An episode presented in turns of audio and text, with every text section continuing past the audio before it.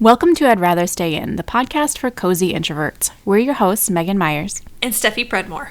This week's topic birth control.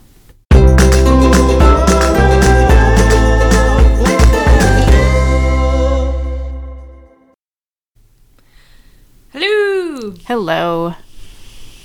You got carpet today. I did finally.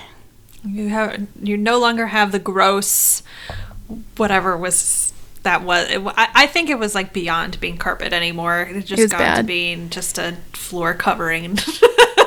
I mean, we first talked about this like what, four weeks ago? Yeah, you were. Yeah, last like four weeks ago, we're like, tomorrow Megan's getting new carpet, Right. And somewhere between then and now, they lost her carpet or something, and it took four weeks for them to get it in. So Well, they actually said when we talked to them last to the salesperson, he was like, "Oh, we actually we have it. I don't know why they're not installing it." And we're like, "Uh, are you fucking kidding me?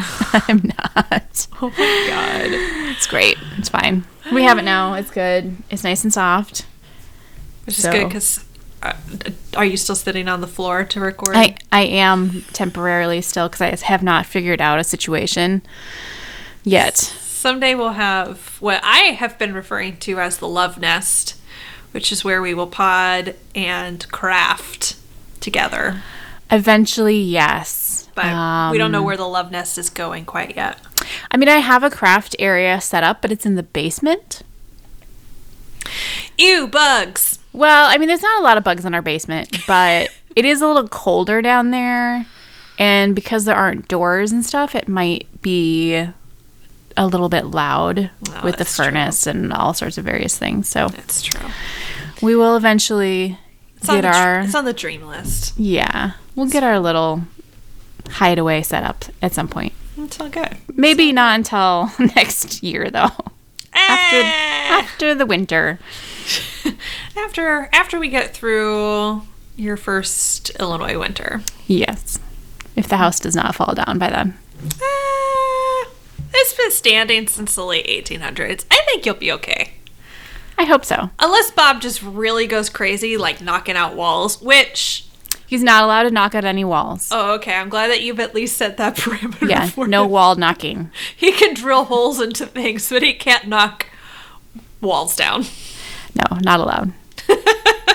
You know, sometimes you just gotta put some rules in place. It's true. You really just have to nip it in the bud. You have to, like, predict what is the craziest thing this man could do, and how can I tell him not to do it before it crosses his mind? so that you don't just come home one day and there's a hole in your wall, and you're like, what happened? But you also don't want to mention it preemptively because then he might be like, "Well, actually, that's a good idea." Right, because then you put the idea in his head. There's like, eh, there's a fine line between setting the rule and not putting the idea in his head. It really is. This is marriage, people. it's marriage. It's fine. oh man, So I guess we could just dive right in today because we have a we've got hold a, on to your butts episode. uh, yeah, we got us. a packed a packed agenda for today, you guys. a little bit. I got kind of on a tear when I was doing research. I'm surprised that's never happened before, Megan. I, this is so out of left field for your personality. Like what? I was I was typing up the notes and I was like, um, so I'm on page three of notes, which usually does not happen for us. She finally Um, stopped. was- yeah, well, sometimes we don't have any notes, That's true. and then apparently sometimes we have three pages of notes. And she she finally stopped so I could add some things. But by the time I got to the notes, they were she'd pretty much covered most of what I was hoping we would chat about. So I mean, I could have kept going. I felt like I was in a zone and I was just like ready to write a whole argumentative paper about it. So I had to reel myself back in because you guys might like us, but you don't like us that much. I don't think you want to listen to us for three hours talk Probably about not. this topic. It's fine. It's fine. So, with the election that is happening as we speak, and the recent Supreme Court upheaval, one thing that has been on many people's minds is birth control. But frankly, if you're a woman who needs or has needed it, birth control and the issues surrounding it is always on your mind. That is right. So, in light of all of this and the ire that we feel about some of it or all of it, uh, we wanted to talk about it. Yeah. So, Megan, let's let's dive into some of this research that you did, and let's start with the history of birth control because I think that that is kind of an important foundation to set for some of the other things that we're going to talk about where we are right now in this point in time. Yeah. So even though some people seem to think the birth control is a new thing, it really is not. Methods of birth control have been around for basically as long as recorded human civilization. There were people using birth control in cultures in Mesopotamia and ancient Egypt and ancient Greece. They made com- condoms out of like animal bladders, which gross. um, or pieces of linen, which linen is a fabric that is breathable. So I don't see how that even worked. Probably not well. This Probably not well. But the point is that they were trying. Yes. They also used plants and herbs as medicinal birth controls, and they actually had this plant that was called the uh, silphium. I think I'm pronouncing that correctly. That's how I would silphium plant, it. and that's actually now extinct. I think partially because they were using it for all these medicines. Interesting. Um, the ancient Egyptians also used a combination of crocodile poop and fermented dough as a spermicide, which I feel like led to like a lot of other problems because yeah. that Uh-huh. ugh. Yep. that makes me that like So- makes me itch. I know, like just thinking about it. So these ancient methods weren't necessarily effective, and in some cases, like this copper saltwater tonic that they used in ancient Greece, they were actually toxic. But also potentially like the crocodile poop. yeah, I'm sure, or whatever. Like you could, I'm sure there's probably other diseases you could get from like rubbing crocodile poop on yourself. right. But the variety of these methods and how long ago they were used, it points to the idea that preventing pregnancies is not new. It's not Right. something that people just suddenly came up with. right. This is not just like we got to, you know, 1950 and we were like, we don't want to be pregnant anymore. Right. It's not like a crazy like women's lib thing. Women went to work and now they don't want to have babies. Like it's not it's not how that works, you guys. No. Um so that goes on. I mean, I've, you threw they it kind of jumps in the history of it where it got, kind of goes from ancient Greece to like the slave industry times. Um, whereas in in between times there was lots of other uh, you know herbs being used. You see that a lot in like historical fiction being depicted. Granted, those are written now, so might have a little bit of embellishment. Sure. However, there is some truth to them. But during the slavery years, many, many, many white people thought it was perfectly fine to rape their slaves. Yeah. And so women turned to plants and herbs to prevent these unwanted pregnancies because, hi, Yes. of course, like, why? No, of course not.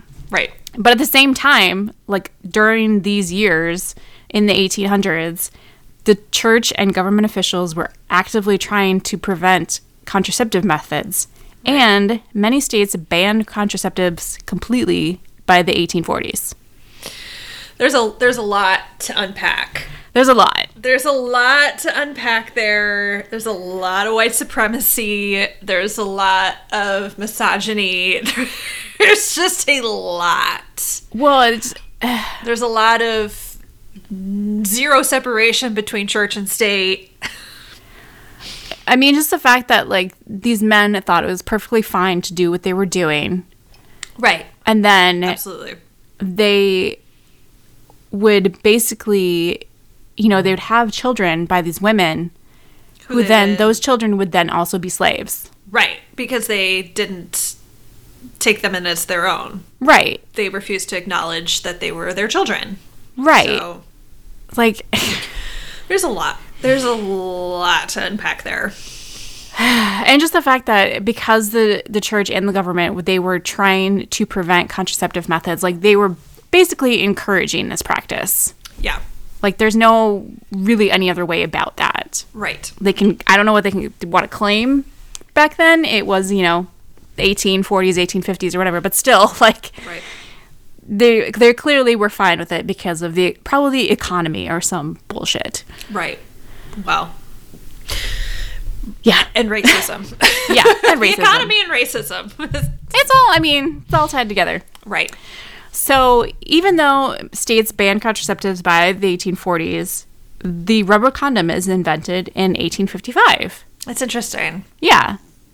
But to like bring it back down again, in 1873, the federal government passed this thing called the Comstock Act, mm-hmm. which is basically all about declaring contraceptives to be obscene and illicit and make it a crime to send birth control through the postal system That is wild. which because in you know 1875 there weren't a lot of big cities Right. probably a lot of people most people were still farmers back then like the only way to get things was through the postal system Right. like we all read little house in the big woods like when paul went to town to get the mail it was like a big deal mm-hmm. Right. Well, and like your average general store probably did not is not going to carry condoms. these back then. newfangled condoms Like, I'm sorry, where's your birth control section? Like, that's Right. not a thing. No, it's not. And then abortion was banned in 1888. And then, like, I feel like It just gets worse. There's there's no upper here, you guys. No, it just keeps getting progressively worse. In 1907, the United States enacted policies that gave states the right to forcibly sterilize populations. Quote, like undesirables, like um, people who are mentally ill or have learning disabilities or Any- Minorities. any, any sort of disability, any sort of thing that they thought they were undesirable. sure. So Indiana is the first state to do this, and then by 1929 there are 30 states mm-hmm. that participate this in this. And as we all have come to know, it is mm. still going on. Yeah, you cannot. At this point, if you are saying that this is not a thing that happens in the year 2020, you have not been paying enough attention.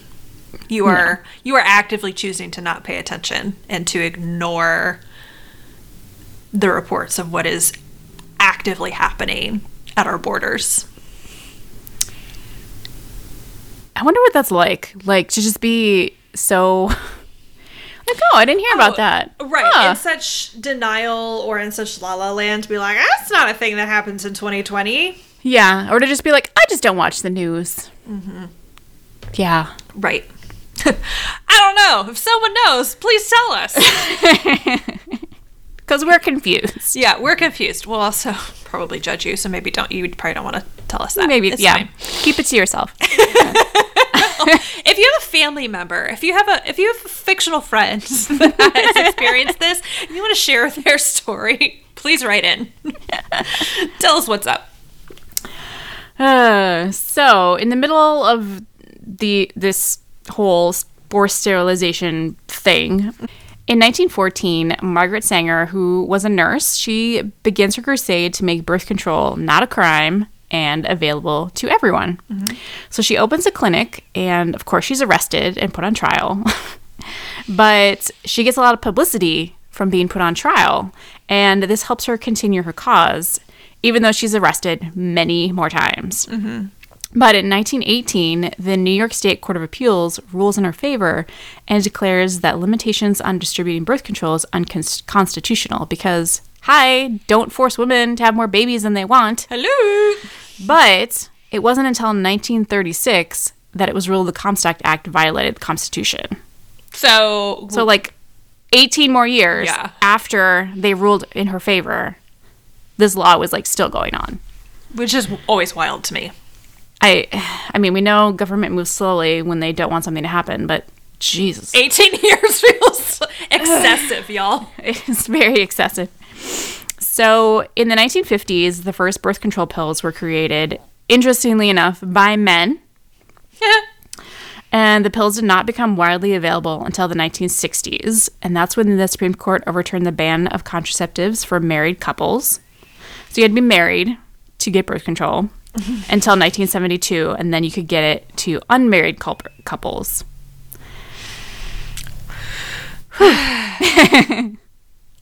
so now there are many, many kinds of birth control. There's the pill, there's shots, there's IUD, there's diaphragm, there's I, there was a patch. I don't know if they still have the patch. There's so many things. There's a lot of things, but it's still controversial. It's still controversial. Literally hundreds of years later, we're still fighting about this. Yes. So, okay. That it's it's a wild history.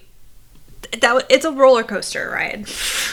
Mostly of downs. Mostly of downs. I went through that very quickly, but those are the I don't want to say highlights, but main points. the main the main points to hit obviously yeah obviously there's there's a lot of things that are happening between you know ancient greece and the 1800s and then the 1800s to now but um, again if we went through all of it this would be like a 10 hour podcast so hitting hitting some of the main the main points so when we're talking about birth control I, think it's really important that we understand that birth control and the access to or lack of access to birth control affects way more things than we think that it does. Like, I think, particularly if you are not someone who has ever needed birth control, um, you it was it's very easy to think of birth control as the thing that keeps you from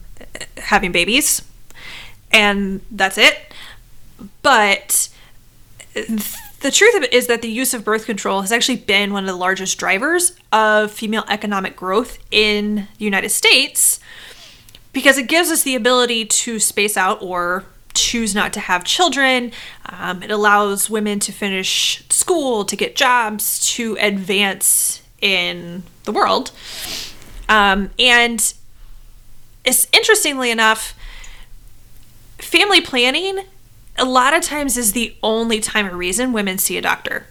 Um, healthcare, the cost is astronomical. So, depending on your economic situation, you may or may not have a family doctor that you're going to see every year for a physical. And so, for many women, their primary care doctor is actually their OBGYN or their par- Planned Parenthood clinic. Um, again, parent, Planned Parenthood is very important. yeah, it's it's not abortions. It's about It is about they do so many things. They do so many things. Um, and so when we look at the economic impact that birth control makes, it's huge. Um, we find that while people want to ban abortion and they want to limit birth control p- provisions, the amount of care and support for women after they have a baby, after a baby is in the world, that is extremely limited. And the programs like WIC, um, Women, Infant, Children, are often in danger of being defunded. So we see these very staunch pro life, quote, pro life communities actually, really, at the end of the day, being more pro birth. Yeah, especially you see it for sure when it comes to not just WIC, but any sort of um, public funding. You know, Yes. for like school funding is incredibly important, and most schools are very, very underfunded. Yes. especially in you know inner city areas where they don't have the money to lift up the school themselves like i lived in a school district that was very well off and they still did like sell your crap fundraisers Yeah. for the school Yeah. so they could buy whatever thing they needed to buy for the school because schools are basically across the board underfunded. Right. And so instead of spending all this lobbying money that they're trying to get against Planned Parenthood or against birth control, they could be directing it toward resources like cl- free clinics for people to be healthy and so they don't have to worry about possibly having babies that they don't want or to schools to then teach those children or to have better funded food banks so those children can eat like it's insane to me that your baby basically is not your baby until it's born mm-hmm. like Yeah. if it's inside of you like that's the government's baby right. that's the way it feels Right. So I I think it's also important when we're talking about systemic issues like this that we acknowledge that there are there are people and industries that benefit from all of these limitations. Um, as an adoptive parent and as someone who advocates for ethical adoption, I would be remiss to not mention adoption when we're talking about this. Um, because the adoption industry as a whole absolutely benefits from women not having access to birth control or abortions or being able financially able to raise their babies. Um, there they there are absolutely uh, there are absolutely unethical adoption professionals who see what is happening as beneficial to them. Um, and yet, we still villainize the women who p- choose to place their children for adoption when they do not feel that they have any other choice because of these systemic issues. right So we have created, and by we, society, but again, the industry is so much behind this, um, and a lot of adoptive parents um, have fed into a lot of the propaganda that has been pumped into society that the women who choose to place their children for adoption are not responsible. They um, don't want their children. They don't deserve to have their children. There's a, there's all of these narratives that we've been fed to to villainize these women who are making what they feel is the only choice that they can make to survive when as my my good friend Ashley Mitchell who is one of the premier birth mom voices in the country she points out all the time when women are considering adoption for their child often the pregnancy and the, that the baby that's like the sm- one of the smallest fires that they're putting out. Um, because of all of these systemic issues um, and you know the lack of access to ju- just healthcare in general mental health care um, education funding like everything feeds together. So when we talk about not having access to birth control um, not having support for for you know single moms who are struggling th- these things are all tied together. They're all pieces of this this greater picture. Um, and, and it is really important to remember that all of these things feed together and that we have created this system where women don't feel like they have another choice. We've created a system where there's there's no way to win. So the only way there's like one path that is okay, and that is you don't have sex until you get married, and then you get married, and then you have a baby, and you have as many babies as possible at the end. yes And that is not the way life works Right. at all. So if you are a single mom or a mom that is, you know, living in poverty or something and you if you get pregnant, your you know, your choice is to have an abortion or give your baby up for adoption and both of those things are seen as failing. Mm-hmm. But no one is like looking at you to figure out like how can we help this mother? right Like Right. she's the one. Like the goal is to not have more abortions. The goal is to not adopt out babies. Right. But- Absolutely. if we lived in a perfect world, these things would not exist. exactly. It, it just wouldn't and i know that that like especially within the adoption community that upsets a lot of people when you say like in a perfect world adoption would not exist but adoption is only it only comes out of brokenness. Mm-hmm. Like again as ashley has always talks about she's like i wasn't sitting in my high school guidance counselor's office being like i'd really like to be a birth mom someday.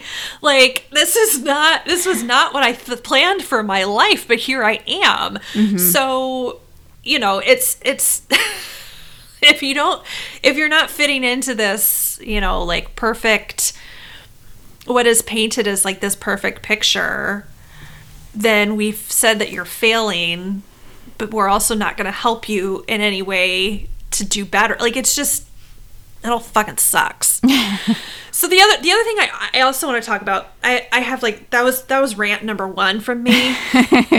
The other thing i want to talk about is that birth there's there's a there is so often a lack of access to birth control but there's also almost an opposite problem where birth control is very often overprescribed as almost like a panacea for all female fertility issues.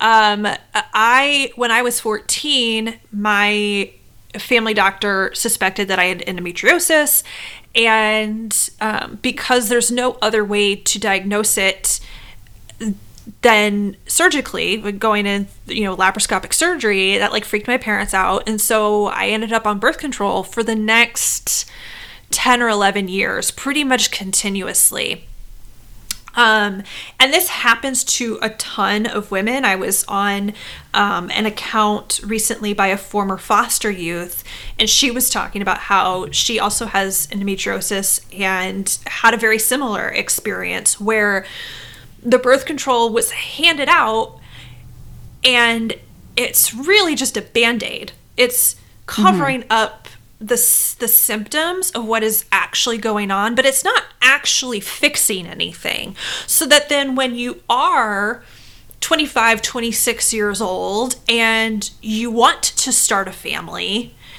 all of these issues have just been continuing to get worse without you knowing it because you've been on birth control all of these years. And now you got a real mess to deal with um, which was what which was what my case was. Um, i often think about and and this is like one of those like if i had to go back and change it would i know? Because then I wouldn't have my precious baby girl.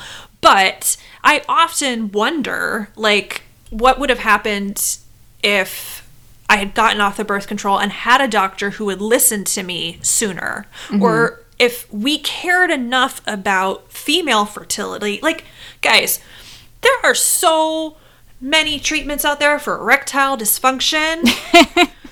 but when it comes They're to in the freaking paper, like the ah, newspaper. literally Ads on the radio. everywhere you look, you're like, oh, more another erectile dysfunction ad.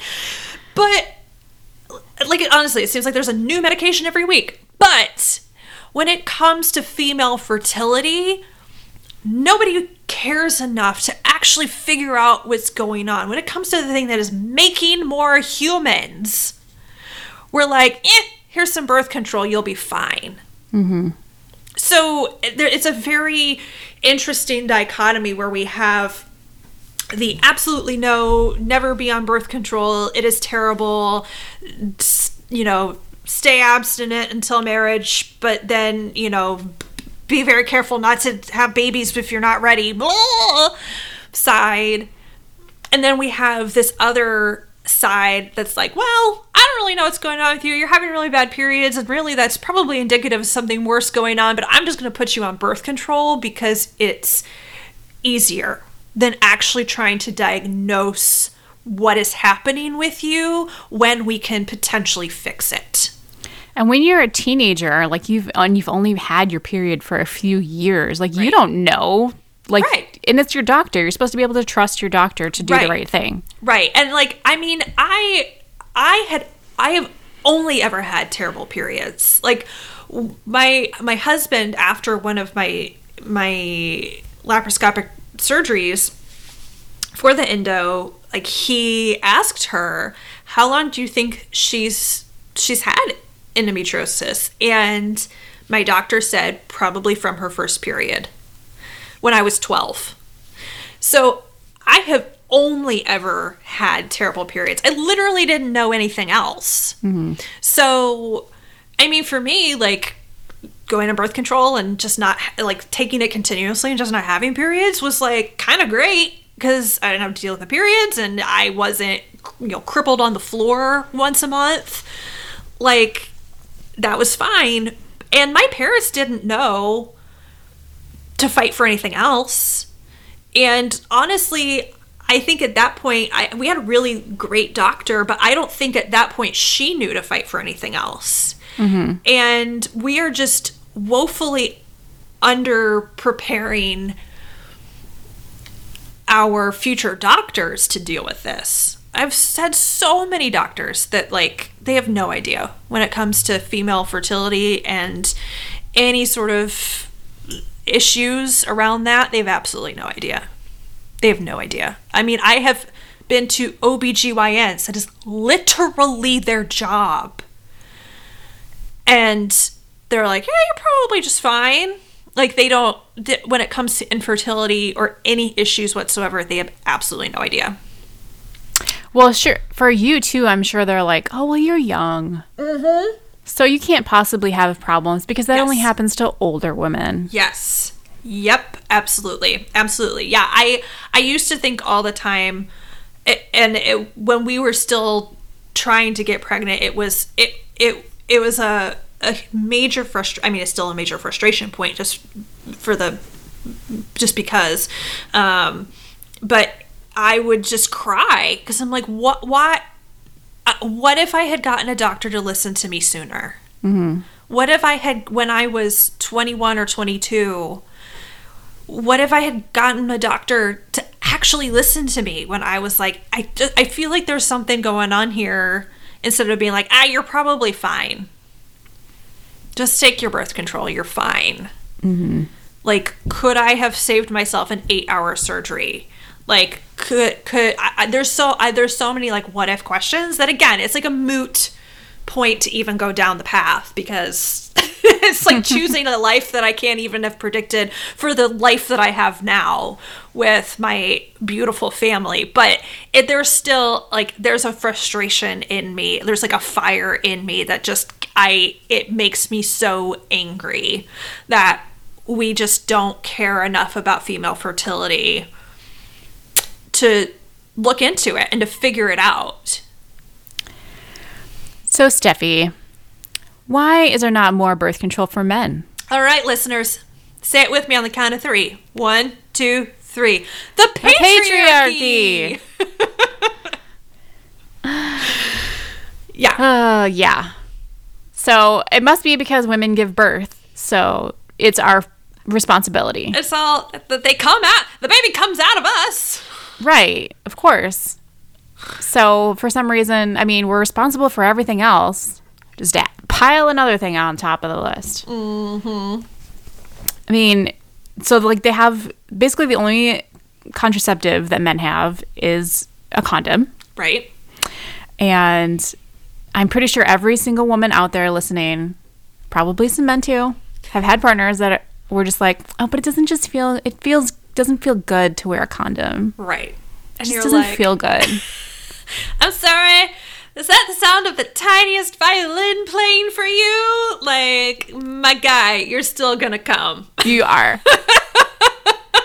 There's very little chance that they're not going to. right? like, I'm sorry, but I don't care. So there have been clinical trials of male birth control. Um, there have been some pretty recently, actually, but uh, God, Surprise, surprise. men weren't willing to deal with the side effects. Which, Let's just talk about the side effects of birth control for a second. uh, yeah, like literally everything: it, it, it's nausea, like uh, high blood pressure, vomiting, weight gain. fever, probably rashes, uh, irrational behavior, suicidal thoughts, probably actually death. Like, Right. and we and we do it. We We still do it. Females, we do it mm-hmm. because we don't have a choice. Yep. But you know, we all know about the man flu, It's true. and this is the this is the medical version of man flu. They might get a little sick, Steffi. have the black lung. The problem I have with this, to be honest, is that they did like two studies and they were complaining about the side effects, and so they just stopped doing it. Like They just stopped wild. studying these medications. like, ah, ah, that's ah, we did we we tr- Megan, we tried. We tried and we failed. We we tried it a little bit, and now we can just tell people that we tried. So E for fine. effort.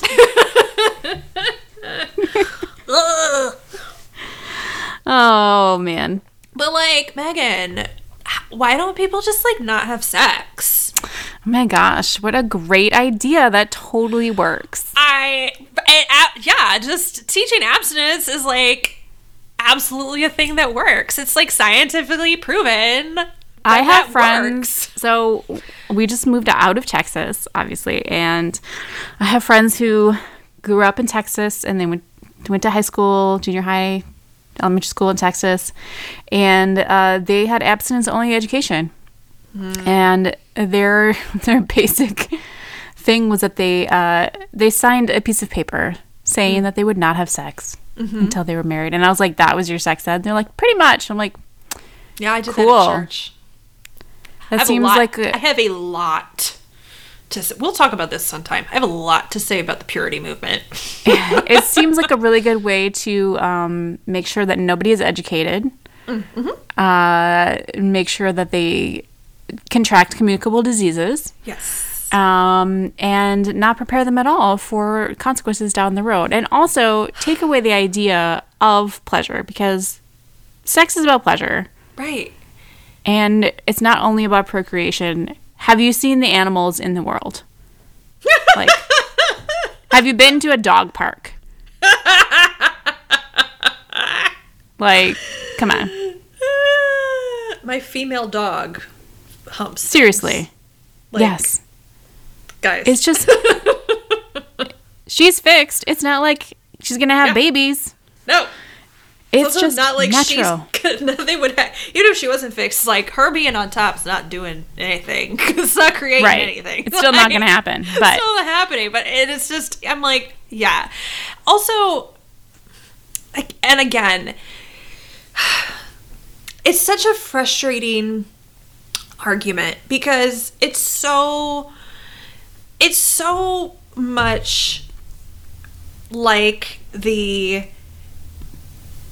desire to ban abortion. Mm-hmm. It, we're, it, it, the conversation so often comes down to either there is everything or there is nothing. We are either not having sex or you're clearly just going to have all the sex and we're clearly just going to teach our young children that they should be having orgies at the age of like 12. Like that's what it's it's like they're you know, it's like either we're going to have no abortions or just obviously everyone is just going to immediately run out and get an abortion. And first of all, that's not the case No. but also the the the flip side and what we need to be looking at is okay so you don't want young people having crazy sex. So you don't want people to have abortions. So you don't want people to have or need abortions. There are so many other things that we could be doing that is actually fixing the problem. That is, when we're looking at, it, that is, the for example, abortion is a it's a it's a symptom of a greater problem, mm-hmm. but we aren't actually wanting to take a look at what it what else is happening. So instead, we say absolutely no abortion. Instead of saying, why are people seeking abortions? I don't know, maybe because we're teaching abstinence only education and limiting access to their birth control. Maybe because we're not preparing our young people from the jump for any of this. Maybe because we don't provide assistance for mothers and parents in crisis. Like there are all of these other things that we could be doing that would that would bring down the need for so many of these other things. But instead we're like, eh, no, we're just gonna say absolutely everything's illegal. Yep. And it's also like the goes back to the fact that like the birth control is on the responsibility of the woman. Yes. When everyone says, "Oh, we'll just don't have sex," like, are you asking men to not have sex? Uh, right. Like Because you know that men are not going to not have sex. Uh, please refer back to the section where we talked about the 1800s and how men acted with their slaves. Thank Yeah. Um, people were frequently raped and forced to have babies. Mm-hmm. And whether people acknowledge that or not, women and young girls, young girls, mm-hmm. as you said, you got your period when you were 12, Yes. are raped at an alarming rate mm-hmm. and forced to have babies of their rapists. Yes. People think that it doesn't happen, but it happens a lot. Mm-hmm. And it is infuriating to me. And the thing is that even if you say, oh, well, we don't want to, we want to make abortions illegal, okay, well, it doesn't mean they're going to not happen.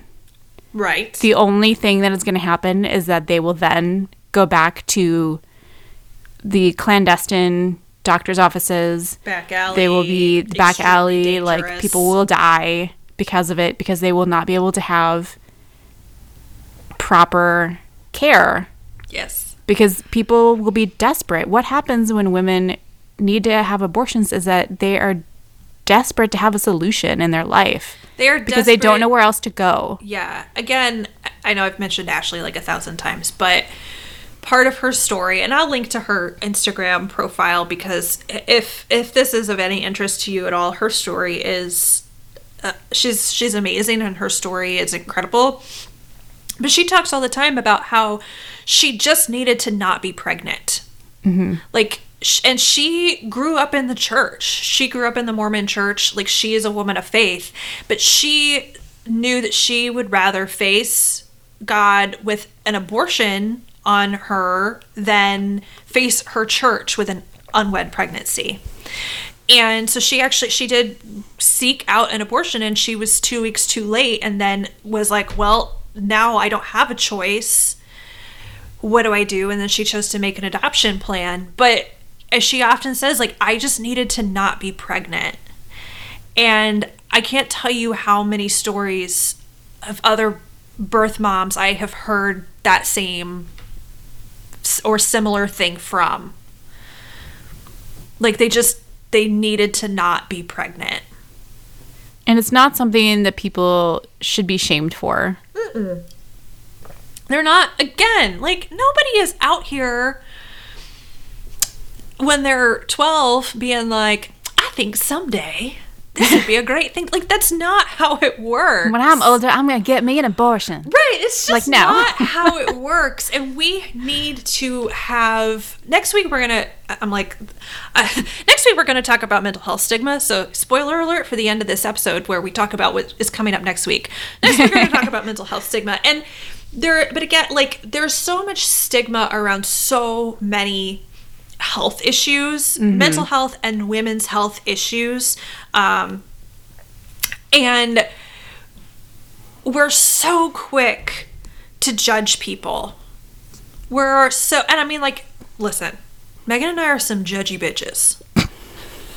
but, like, we, we, we're gonna judge you for weird things, but, like, we need to have some compassion for our neighbors. Mm-hmm.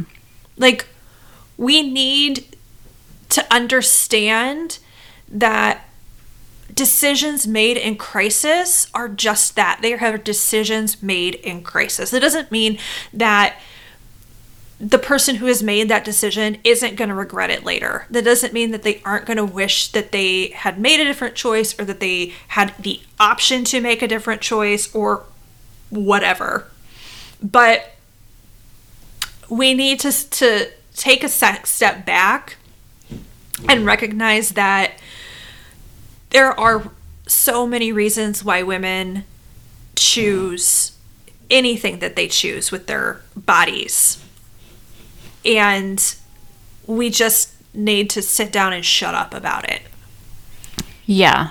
And if you ca are not willing to shut up about it, then it, it, focus that energy on making sure that those women are not in a crisis. Yes.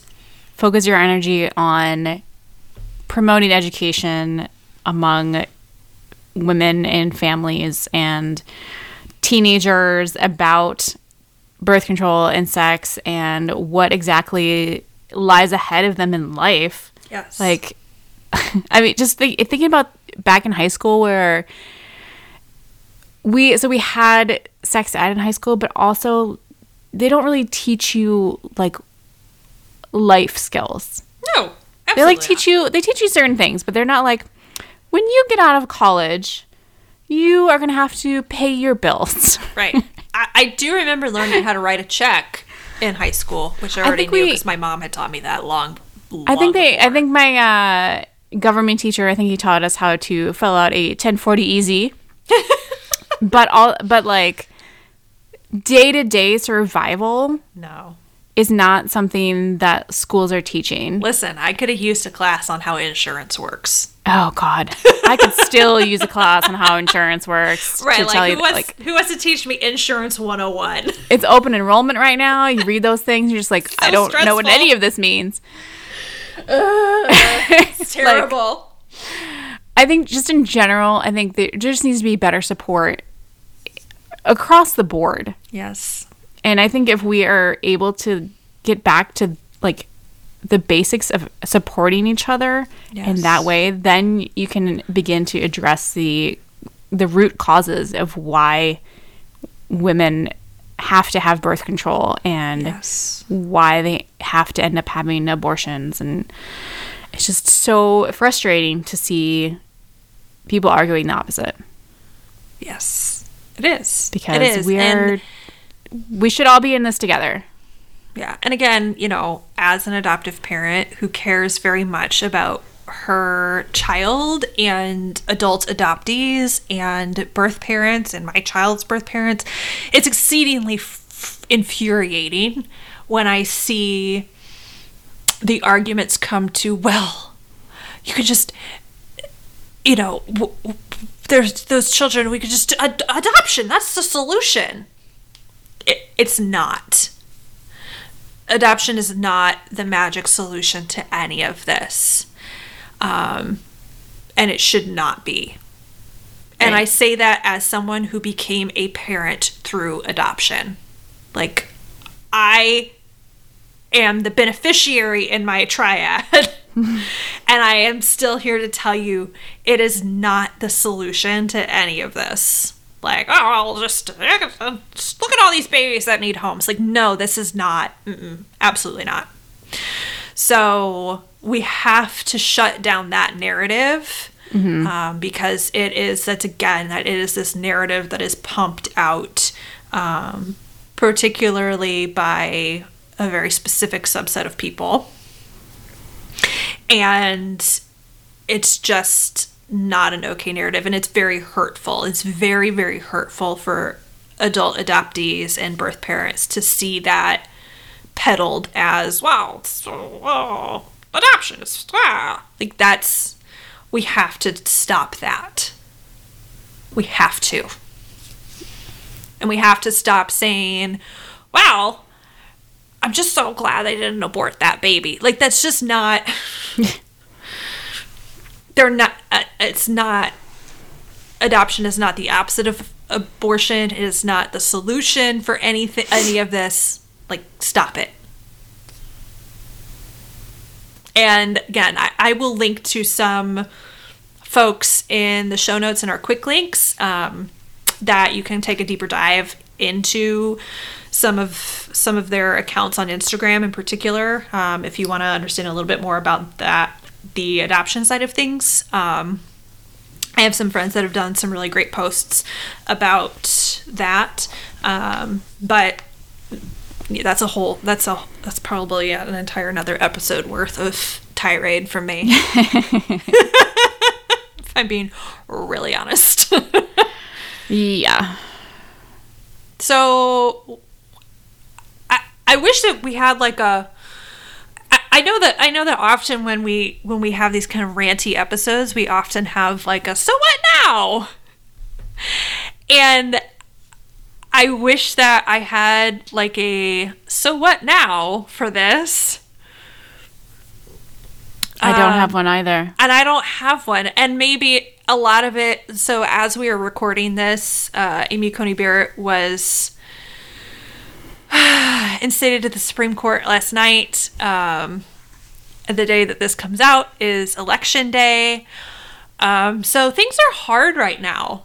Like I don't. I, neither of us are going to sugarcoat that that reality. It's scary and it's hard. And I think a lot of people, if they are thinking that it's not going to affect them in a negative way, um, it, it will somehow. Mm-hmm. There are ways that it will creep into your life. Um, it might not be you, but you know, and you probably have other people in, in your life that are affected by this. Um, and yeah, it feels feels kind of bleak right now. It does feel bleak. It does feel bleak because again, it's not just about when we're when we're talking about birth control, we're not just talking about women choosing not to have children. It becomes a health ish issue. Like as much as I just ranted earlier about how birth control is often overprescribed for female health and fertility issues, there are often times when it is actually very, very necessary for any number of reasons. Um, whether it it really is the best option to keep someone's debilitating symptoms under control, or there could be a very life threatening reason for them to not get pregnant. Like, there are so many times when birth control is medically necessary, and it's not just about, oh, I don't want to have a kid yet.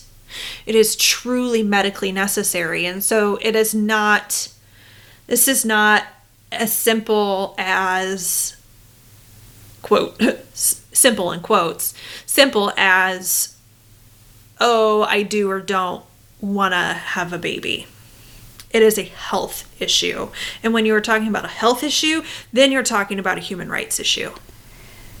Yeah, and it's also a huge economic issue too because mm-hmm. we're we talked earlier about how the availability of birth control has been a, way for women to bring themselves up in society, but for a lot of low income populations that has not been the case because it's been harder for them to get birth control. They are in um, jobs where it's less likely they're going to have birth control covered.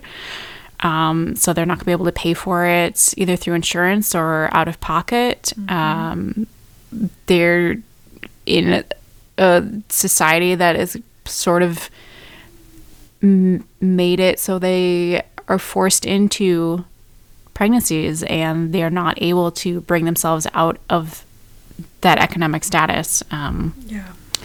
and it- it's just a, a really bad cycle. Yep. Yep. It's it's cyclical and it's systemic and it, it, this the system is set up to fail these women. Mm-hmm. is set up to fail these women and their children. That's and that's just that's it. And yes, there are so often there are fathers involved who are very actively involved, but in many many cases it is set up to fail the women and their children, and the men are not being and it's set up to not hold the men accountable for anything. Yep. So I don't I don't again I, I don't this in this portion of this uh, of the episode before we get to joy I don't have any like happy note to end on because I don't know what's going to happen. And it's very scary. But I think it is important for us to talk about. yeah, I don't think it does any good to brush it under the rug. Um, I think it's something that definitely needs to be talked about more. Um, I don't, I mean, I don't have daughters, but uh, if I I did, I would definitely be talking about. It. I am going to talk about the limited amount of male birth control that Yeah. I can with my sons, but also explain to them the importance of birth control in general. Yes. Um, and I will also just add if if you haven't voted yet today, go vote. You can still, there's still time. This episode will drop in the morning. There is time today to go vote. If you're in line when the polls close, you can still vote. Yeah, don't leave. Remember our voting episode. Don't leave the line. don't move until they have taken your vote. Um, I guess the the thing that I will say, you know, like you just said, Megan, like you're going to teach your children. I, I, we will we will be teaching Eden the everything that we can. Um, having those hard conversations. I think that if again like as we've mentioned in previous episodes even though there sometimes feels like a limited amount that you can do you can still tell your elected representatives what's important to you. Mm-hmm. You still have the opportunity to write to them and or call them and say hey this is important to me as your constituent you can also you have the opportunity to start changing the narrative and it can start in your own home. So starting with your children um, starting with your parents even. If you have older generation parents and you know if you're at thanksgiving and somebody starts spouting off some stuff that's just not true, toss back the rest of your glass of wine and you have the opportunity to well actually them. um, and to have those hard conversations. I think we so often just avoid hard conversations with our family members, but I also think that we're heading into a time where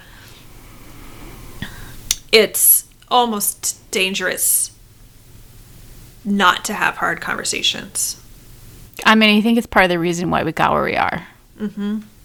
So we can start changing the narrative and changing people's understandings with our own home within our own homes with our extended families and it doesn't have to be like you don't have to be rude about it. But if somebody's saying something that is not factual or that is harmful to a subset of the population there's nothing wrong with politely gently correcting them or not politely correcting them though they're probably more likely to listen to you if you're nice so there are things that we could do even on a small level and i think that it starts it can start to change how society looks at things but we have to be willing to have hard conversations and be a little bit uncomfortable. It's the only way that we can make real change is to be willing to be a little uncomfortable at times mm-hmm. So that's that's where I will leave it. I don't know if you have anything else to add, but No. on that note, let's end up let's actually end on a number. you know how we always have to. Let's talk about joy. We need we need to talk about something happy. So, Megan, what's bringing you joy this week? Um. So aside from finally getting carpeting, Woohoo! Uh, so I mentioned last week that I was playing Breath of the Wild on the Switch. Uh-huh. Um, and I'm really bad at it, but I'm getting bad, better. Uh, and it's really fun. And I learned how to ride a horse That's very exciting. in the game. You have to train it so it listens to you. That's I guess that's important.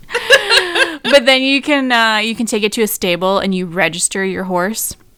Oh. Um, because they're they're like wild horses and you have to catch one first, basically, Oh, and then there's you can a lot involved here. you can register your wild horse and you get uh, a saddle for it and you can name it.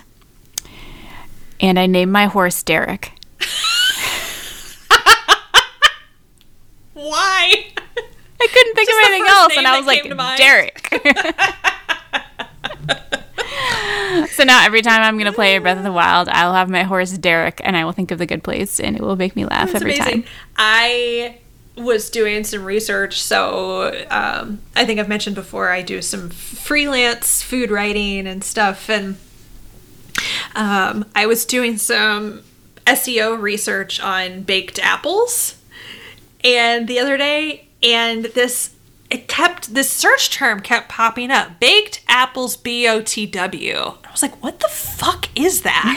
So then of course i had to search it and it, it turns out it's from zelda breath of the wild or whatever. I guess there was these baked apples in the game. I of course i don't play so i don't understand the, everything in it but i was like well this is wild. Because there were people that were like legitimately searching for like what is this breath of the wild baked apple recipe I mean, the baked apple recipe in Breath of the Wild is literally an apple that you throw on the fire. I think people were like, That's it. I don't. There were legitimately like searches, search like search terms popping up where people were clearly searching for the recipe. And again, I don't totally know the con- I don't know the context of their searches. Like, were they looking to make them in real life? Were they looking for more information on how to do them in the game? Like, I don't. I don't know the context, but it was it was like a wild discovery for me. I immediately texted you and I was like, "This is a thing I just learned is a thing." what?